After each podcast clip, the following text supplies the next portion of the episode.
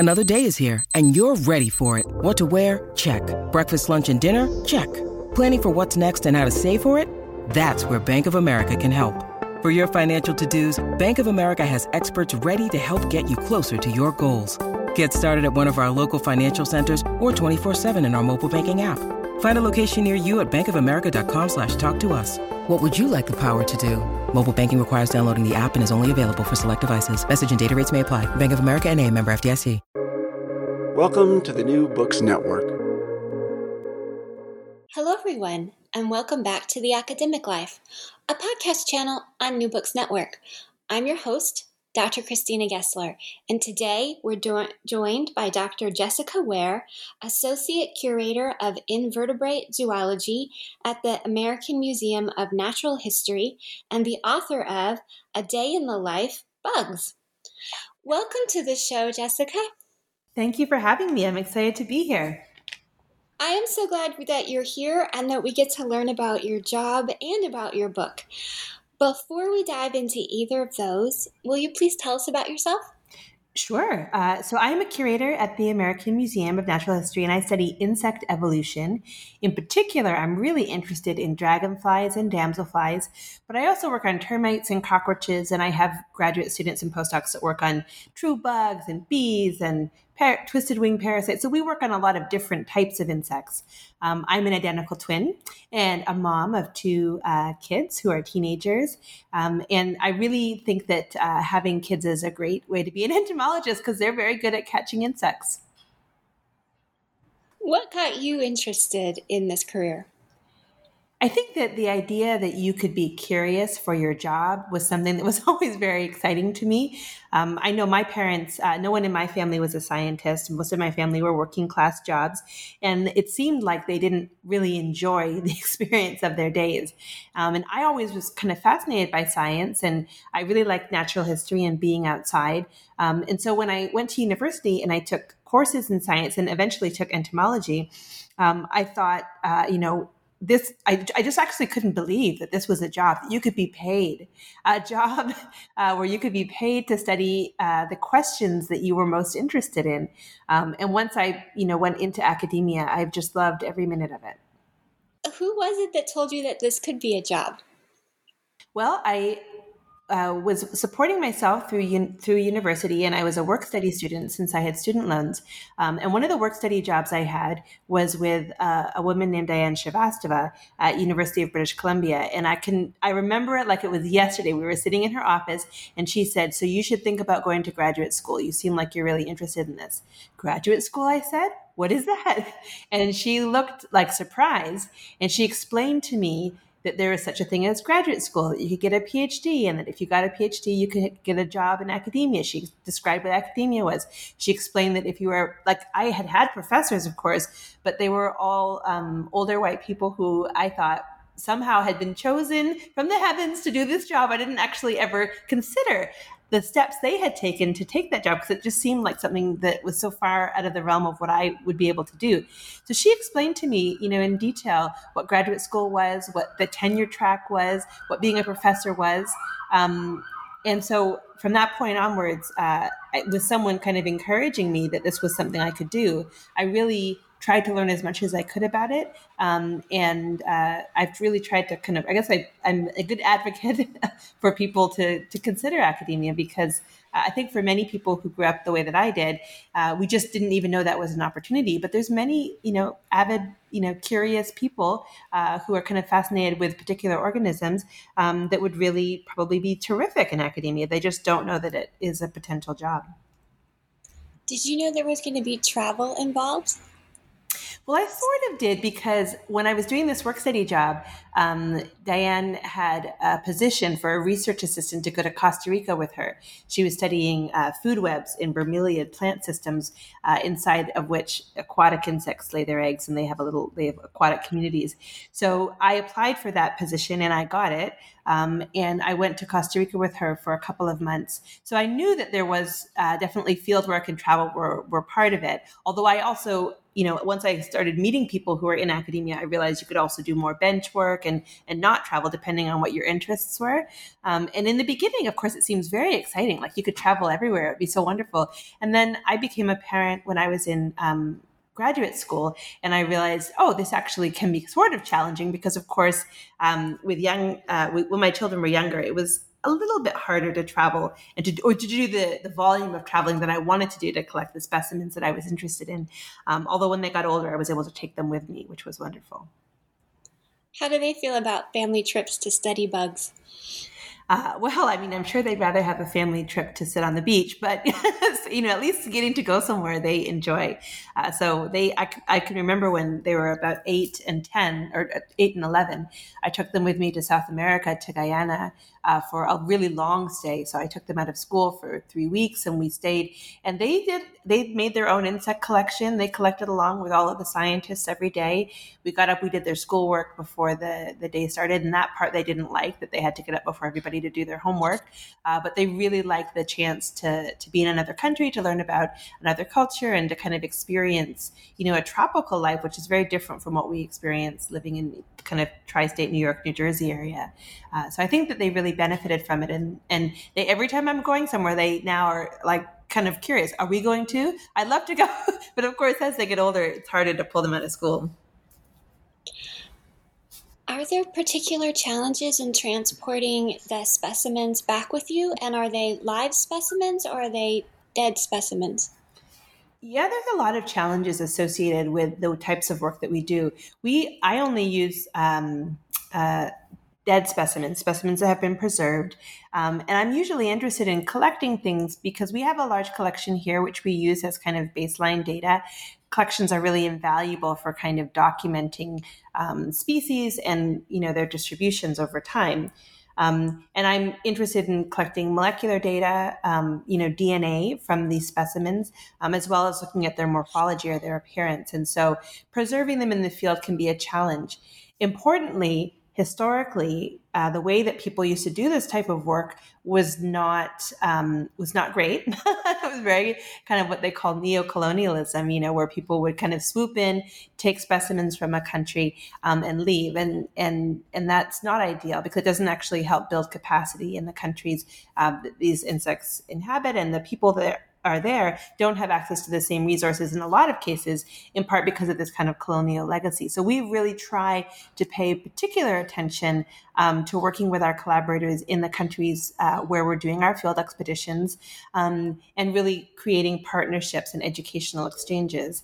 And what that means is that sometimes the collecting and the specimen transfer and things like that takes longer, but I think ultimately it is really beneficial. And we really try and have curated collections that are deposited in the countries where we do our work. When we bring specimens back, of course, you have to have export and import permits. So that's a whole nother, you know, you get to learn how to be an administrator and file paperwork. And my collaborator here at the American Museum, Ruth Salas, she does a lot of the, you know, U.S. Fish and Wildlife paperwork work and things like that, which is really helpful. And then, of course, they have the exciting part where you get to actually look at the specimens under the microscope to sequence their DNA. Sometimes you find that you have new species. Sometimes you find that the species that you're looking at actually have an interesting relationship that hadn't been before been found. There's a lot of, I mean, specimens themselves hold sometimes millions of years worth of mystery in them. And so it's really, they're really, as I say, invaluable. How did you become particularly fascinated with dragonflies?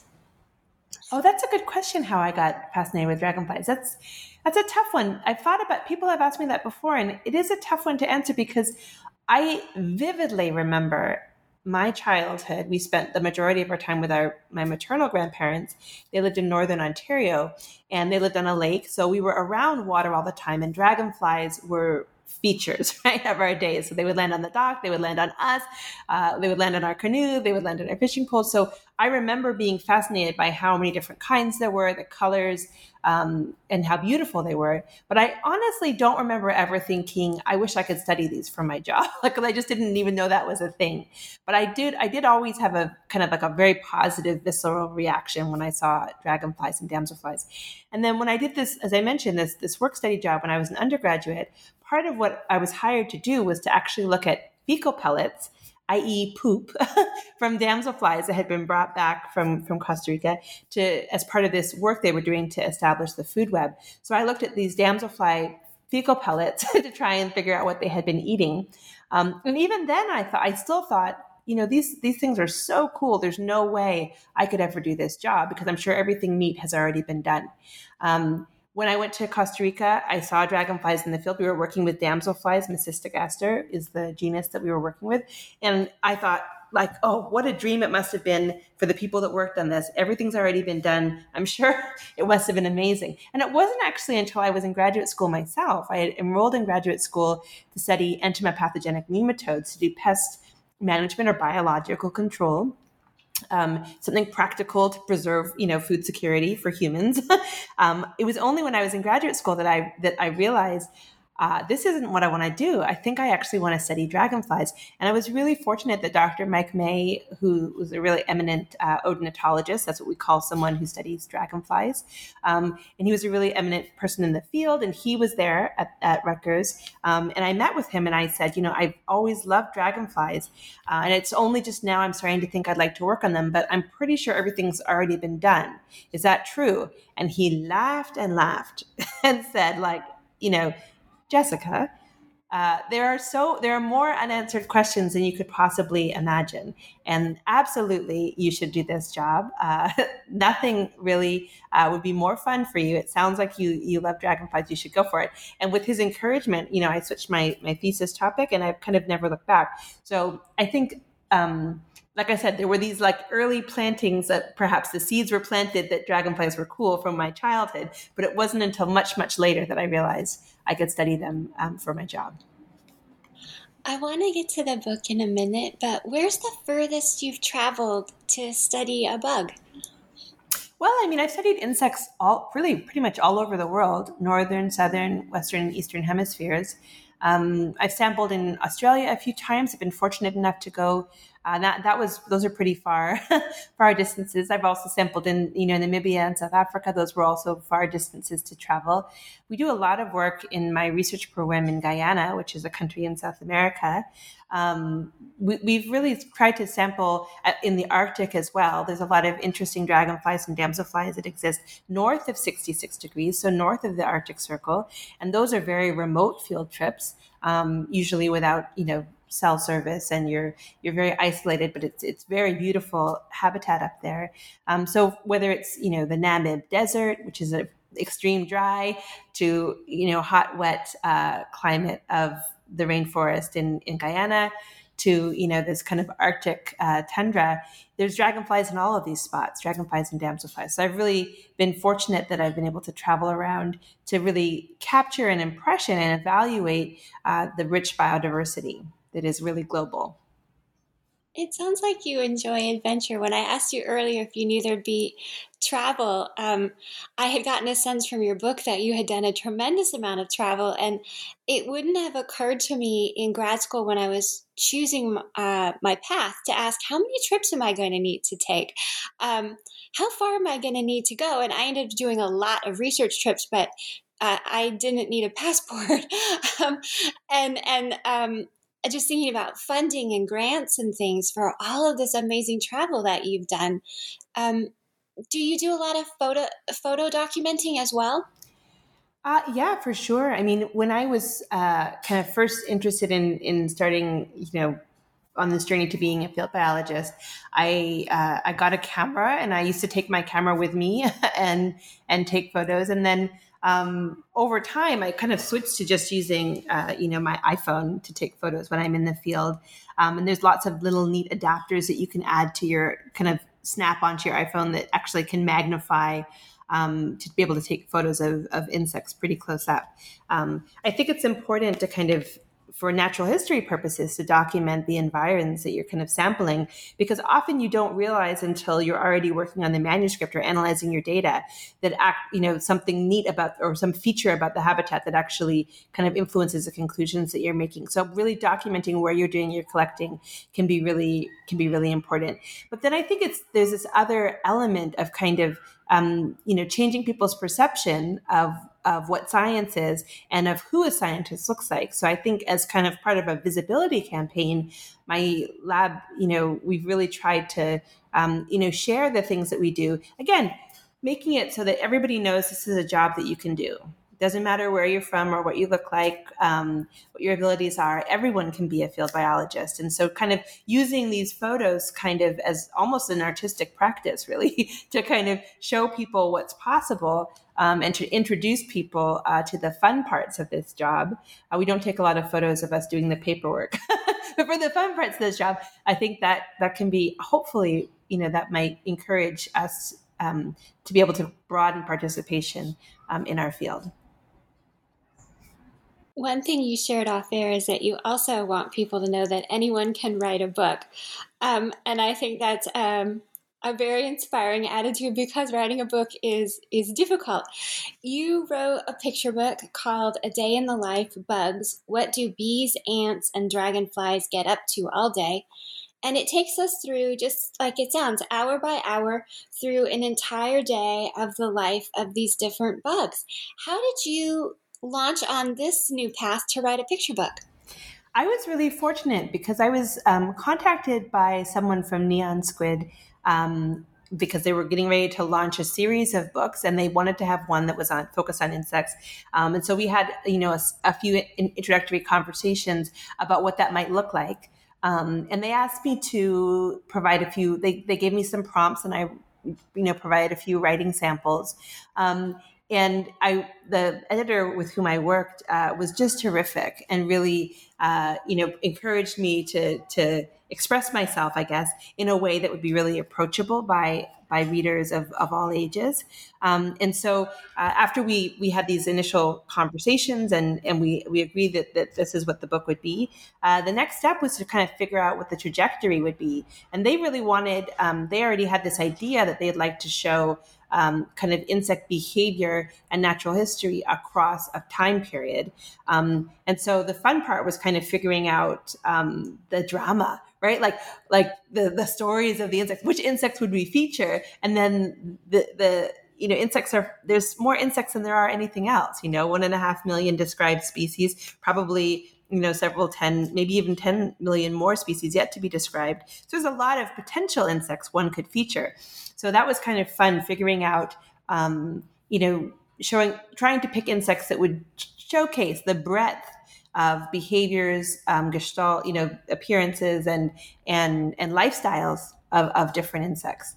And so what would happen was we would come up with a few different ideas. I would write for a bit and send it to them, and they would edit it and send it back with suggestions.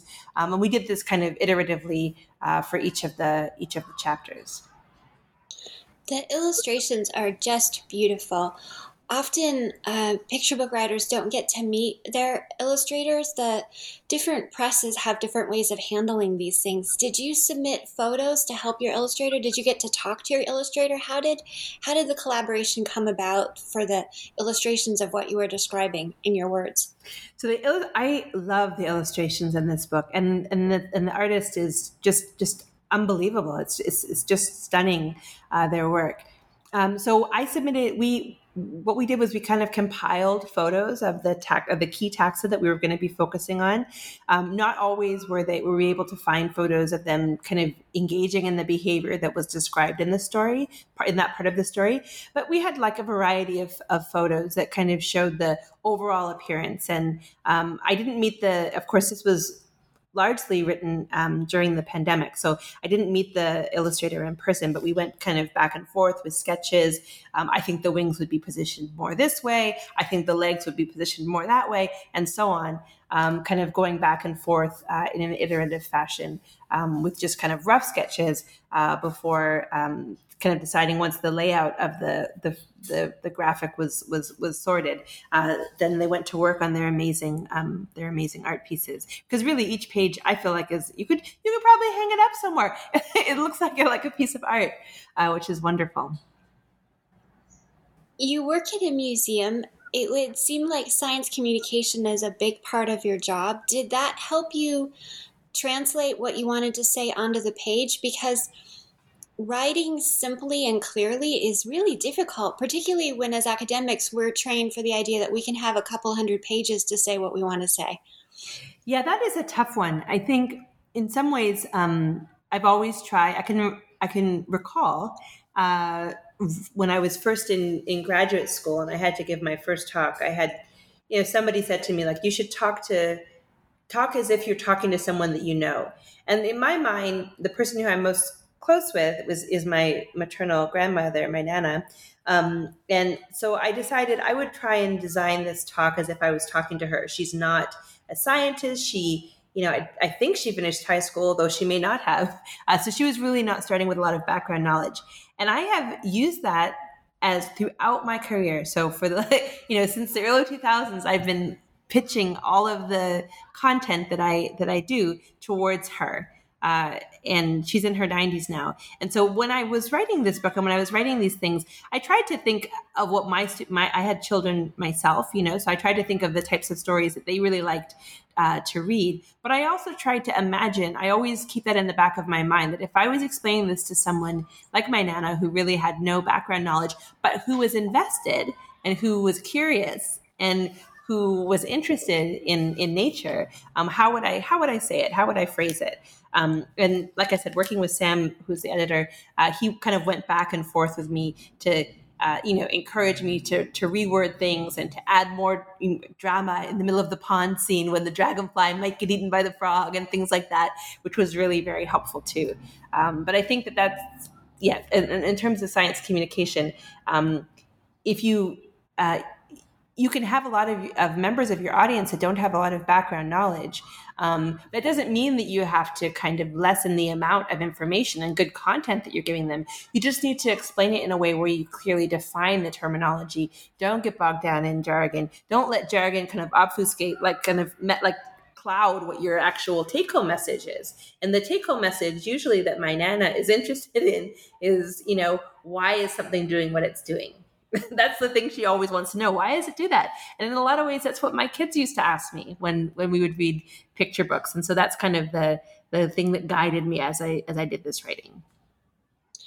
And in the book, you have an extensive glossary of the words that you use. And if it's an important vocabulary word, it's highlighted in bold so that readers can go to the glossary and look it up. But it is that nice play of the story and the drama with the keywords, but the keywords, if you don't know them, you're not going to lose the plot. Yeah, and I think that's actually a terrific feature of this particular series that Neon Squid has. So in the series that they have, there's a few different books, some books on mammals and what have you. And they have these kind of features where you really are able to learn something because you do have this glossary. But like you said, the story itself tells itself. Whether you skip over that word or not, you still will get the meaning and value of the story. But then you also have the opportunity to learn and increase your vocabulary, which is great for kids because, I mean, although the idea is that this book, anyone would enjoy reading it, hopefully. But for kids, I certainly can recall with my own children, they really tried to absorb as much information as they could from the things that they read. Because it was kind of what was teaching them what they wanted to be and who they wanted to be. You mentioned earlier that there's over 1 million described insects and maybe 10 million more that are not yet described. How did you then choose the handful that got to go into this book? Yeah, that's an interesting question. How do we choose the insects that were going to be in the book?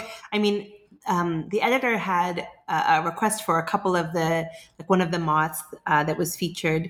I really thought, of course, working on dragonflies and I spent a lot of time at fresh water, because dragonflies and damselflies, they lay their eggs in fresh water, and their juvenile stages, their babies, develop in fresh water before they emerge as an adult. So I spent a lot of time around fresh water, whether it's rivers or ponds, and I was keenly aware that birds are swooping down to eat them. Frogs are jumping out of the water to catch them. But they're also these top predators in the insect realm, you know, flying around and catching other flies and other dragonflies. So I thought that would make a really great vignette to kind of include in the story, was something that was related to dragonflies. And similarly with mayflies, we have a section in there about mayflies. Mayflies, you know, do have a very unique lifestyle where they emerge in these large kind of swarms, and they live for very, very short periods of time where the adult's not feeding. So having some aquatic insects in there was interesting. But then, you know, working in New York City, and, you know, I was spent a lot of my time in Toronto as a child, or when I lived in Vancouver. And in urban centers, people often only think of insects kind of as pest insects, but there actually are a lot of different insects that live in urban settings. So we really wanted to show that as well, kind of highlight the city insects that people might be encountering in their day-to-day, as well as insects that have unique lifestyles. So there's, you know, a bit about ectoparasites and lice and fleas and insects that live on other insects and other mammals. And just to kind of, like I said, capture some of the breadth of what's out there across the different orders of insects. And while it mostly takes us hour by hour, there are also some spreads that teach us about specific unique features of the insects that are included in the book. And page 12 and 13 is this double page spread that's just about the many kinds and uses of wings. I found that section really fascinating. I did not know much about wings at all, let alone all these varieties and the different ways that they could move. Are those things that you've observed both in the wild and under your microscope? What inspired you to give us all this extra knowledge about wings? Well, I think what's neat about wings is that, you know, before birds, before bats, before pterosaurs, there was nothing in the sky. And I kind of like imagining that, like a sky that was completely empty. And then the first things to fly were insects. And probably those insects looked a little bit like a dragonfly or a damselfly, we think. And so the reason why we think insects, one of the drivers that might explain why insects are so successful, why there are so many species, is their ability to fly. And flight is something that is a key part of the story for many, many insects. And so I think featuring wings and talking about wings is important. And we have looked to insect flight for many of the innovations that humans have done. And we often make references to insect flight and insect wings for inspiration for different bio-inspired materials or for, you know, design of things that we want to have fly or little mini robots and things like that. So encouraging people to really look at wings, look at the breadth of, you know, of wings that are out there. There are wings that look like dragonflies that are beautiful kind of stained glass like features that are actually very rigid when corrugated, to wings that have, you know, velvety scales like what you might find in some of the moths or butterflies, to wings that are used for a purpose to kind of rub against each other to make a noise or a sound. You know, there's a lot of different uses of wings beyond just, you know, propelling an organism into the sky and maintaining lift. And so it was exciting to kind of show that, to showcase this interesting aspect. I think wings are something that unites entomology and engineering and chemistry and physics. It's something that is a crossover that kind of unites multiple disciplines, as well as, you know, artistic disciplines. Of course, insect wings have been used as objects of beauty in artwork for many, many centuries. The honeybees in the book, we meet at 10 a.m. and then we catch up with them again at 7 p.m. I love that we got to see them at two very different points in their day. Can you tell us about this idea that we get to learn more about different parts of their life cycle in the book? You have to be in some of them, you have to look sort of in a corner of this spread to be clever to see what's happening with somebody that you met a few pages before. But with the bees, we get to have two different spreads that feature them. Can you share a bit with the listeners about some of the fascinating things about bees that are in the book? Well, I mean, bees are something that it's a group of insects that are really beloved, and our government, you know, in the United States actually has put a lot of funding and support towards pollinators, and bees we think of often as being a synonym for pollination. And so featuring bees seemed like a great choice. But of course, when we look at an insect, we often only see it for a few seconds out of its day.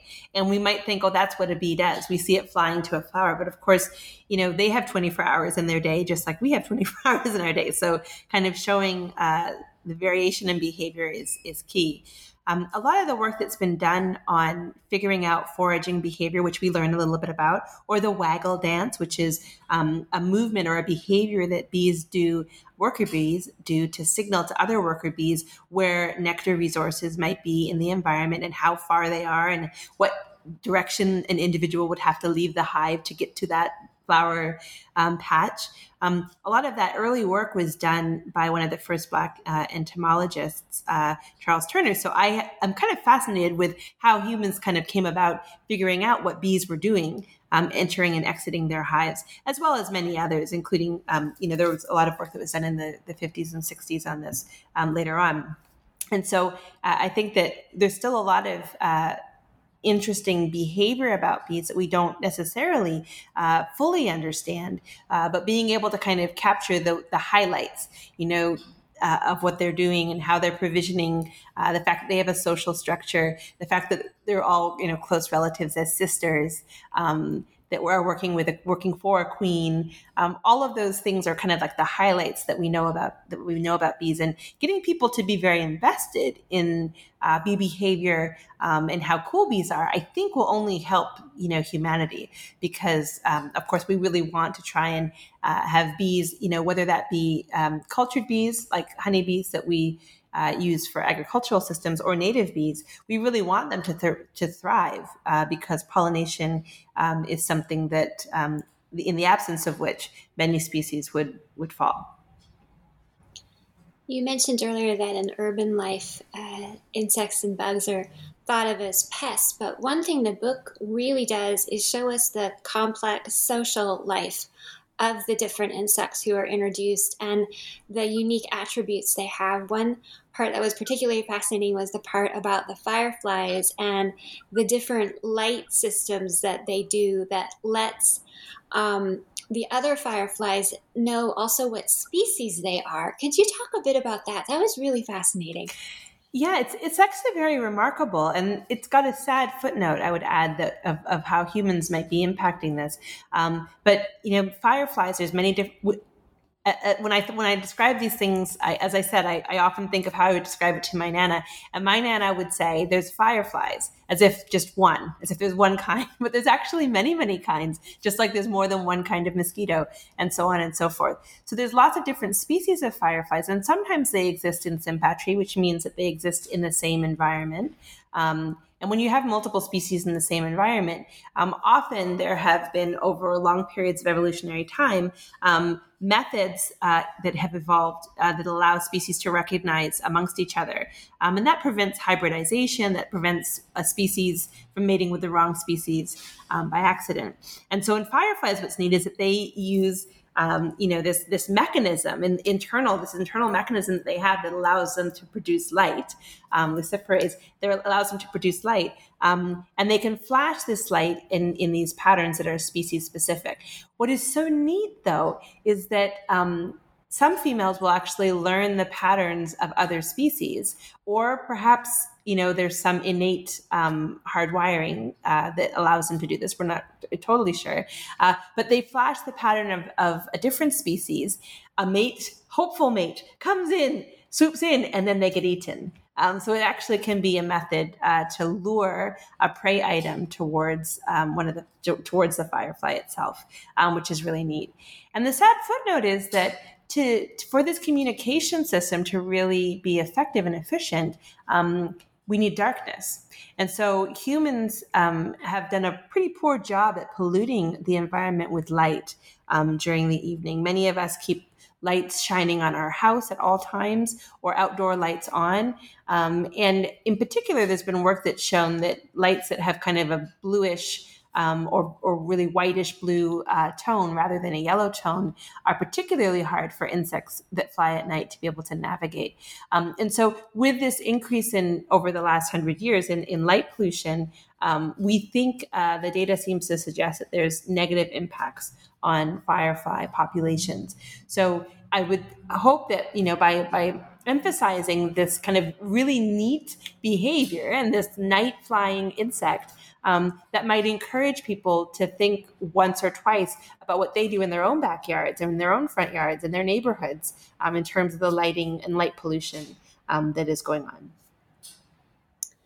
Another creature that you introduce us to is at noon. We see the march of the ants, and then we catch back up with them at 5 p.m. on the fungus farm.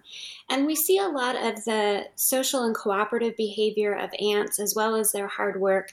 And we learn about the use of pheromones in messaging. Can you teach us more about ants? Well, ants are a family of Hymenoptera. Hymenoptera is an order of insects that includes bees, ants, and wasps. And one of the families, Formicidae, are the ants. And there's lots of different kinds of ants. And the ones that we're featuring in there are leafcutter ants. And leafcutter ants are like little farmers. So they actually will cut small pieces of leaves. If you've ever been to areas of the world where there are leafcutter ants, you've seen them kind of they go in these long trails kind of carrying these piles. They'll sometimes deposit the little leaf cuttings, clippings in these little caches or these little piles, these stockpiles. And eventually the leaves get taken into they're actually called gardens, just like, you know, like what humans might do. And there's a lot of analogies that people have made between ant farmers and humans. But what's neat about their system is that the leaves themselves are not which the colony is being fed on. It's actually the leaves are food for a fungus, and they're actually kind of rearing or growing the fungus. And the fungus is that which is used to feed the colony. The fungus can get bacteria that can damage the fungus garden. So ants actually also have antibiotics, antipathogens that they will kind of maintain their little fungus gardens with. So it's a really neat system, a very complex, complicated, multi-species interactions that take place, you know, often underground, sight unseen to humans. And this is a really neat example of typical social insect behavior where they're able to do sophisticated behaviors with really just a small cluster of ganglia. They don't have a main brain. They have kind of like clusters of ganglia and pheromones and chemical pheromones. It allows them to do this very sophisticated suite of behaviors where they're little.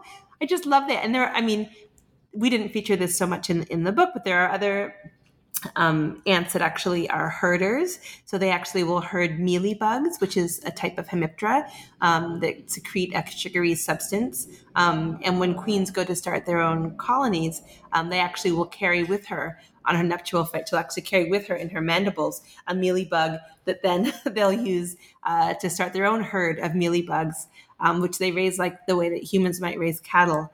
So ants do a lot of interesting behaviors that we as humans appreciate because I think it does remind us of some of the behaviors that humans do.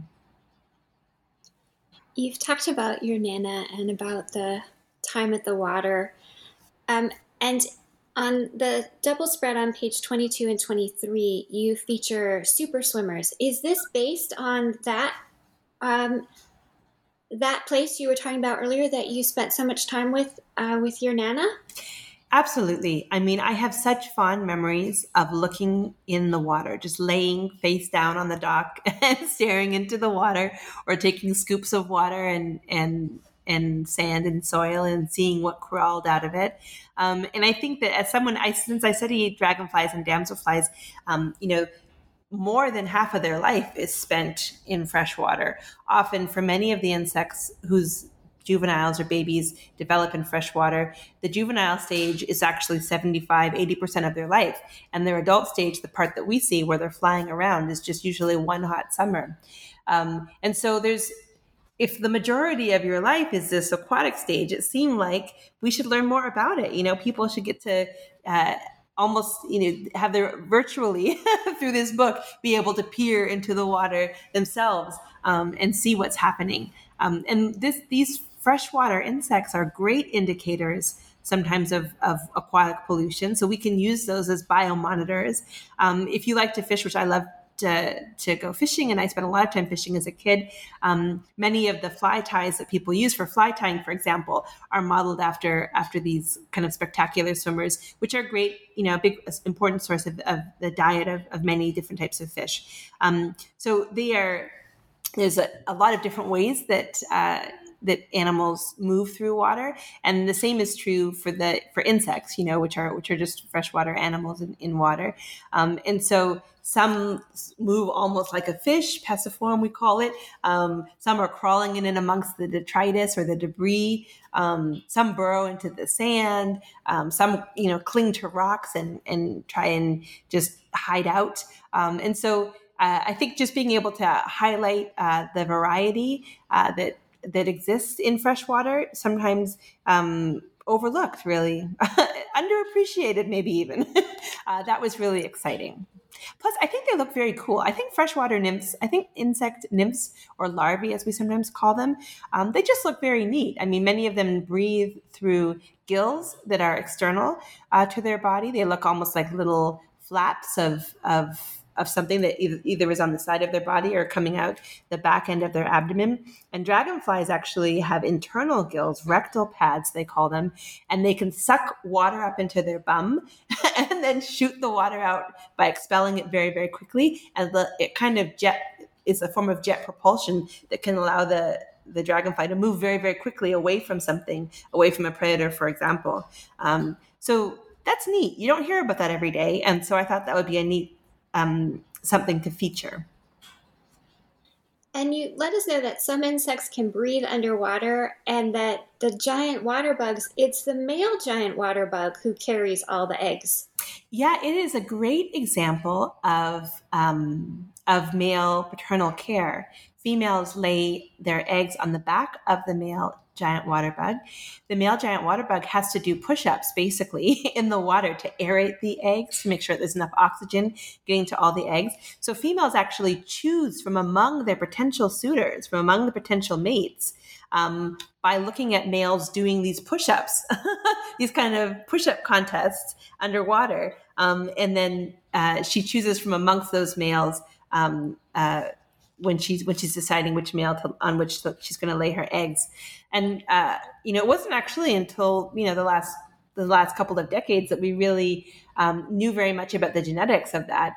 People wondered whether maybe there were sneaky males, males that would mate with females, and she might use some males' ingredients, I'll just say, to fertilize some of the eggs, and then the one who's carrying these eggs on his back and having to do these push-ups all the time may not have fathered all of the individuals on his back. But when people did genetic work, that doesn't seem to be the case. It does seem to be that the male that has all the eggs on its back is usually sired, the majority of the progeny that are on his back.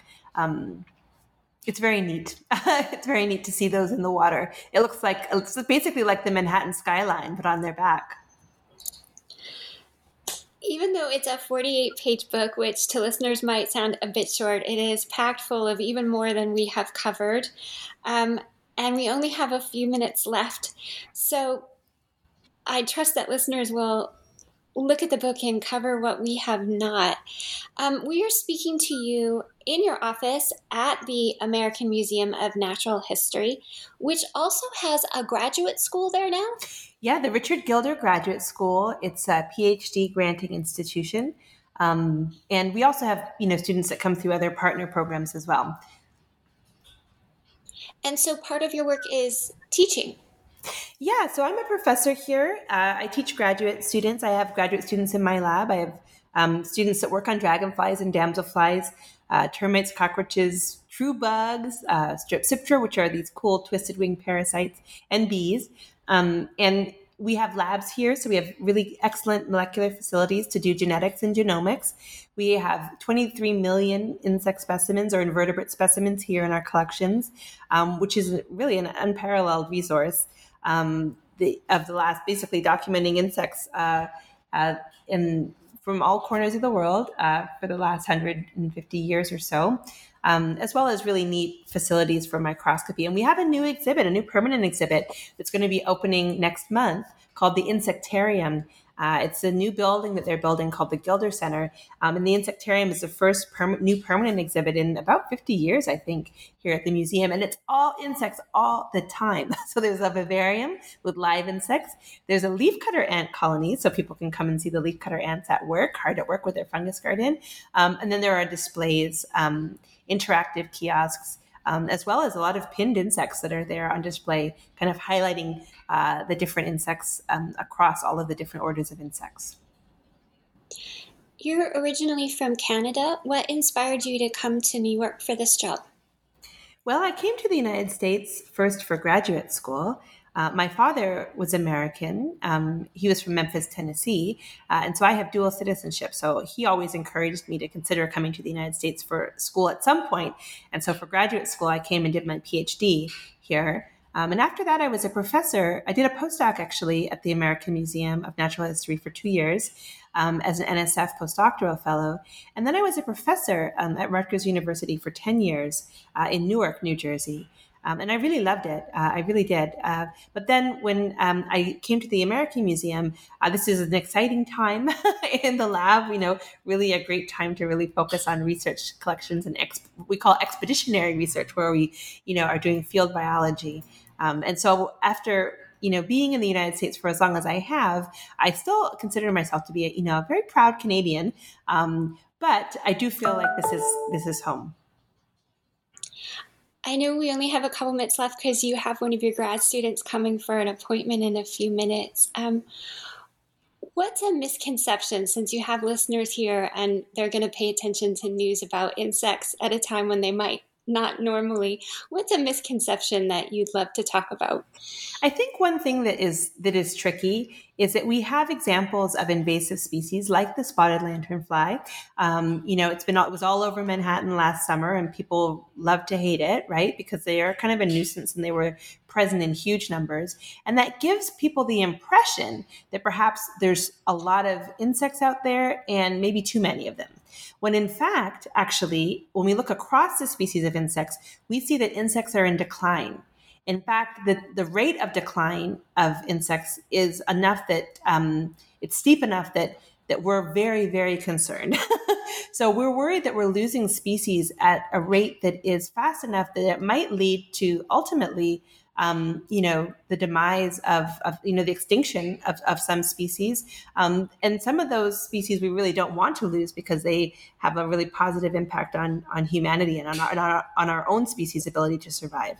So I think that one thing people need to consider is that although there are still lots of mosquitoes and lots of, spotted lanternflies and bed bugs, in general, across insects, when we look across Western, Northern, Southern, Eastern Hemisphere, what we see is that there is an alarming loss of insect biodiversity. And now is really the time for us to do every possible step that we could to conserve biodiversity, to make our own backyards and fire escapes friendly for insects, and to really understand that insects really shape the world to be the way that it is.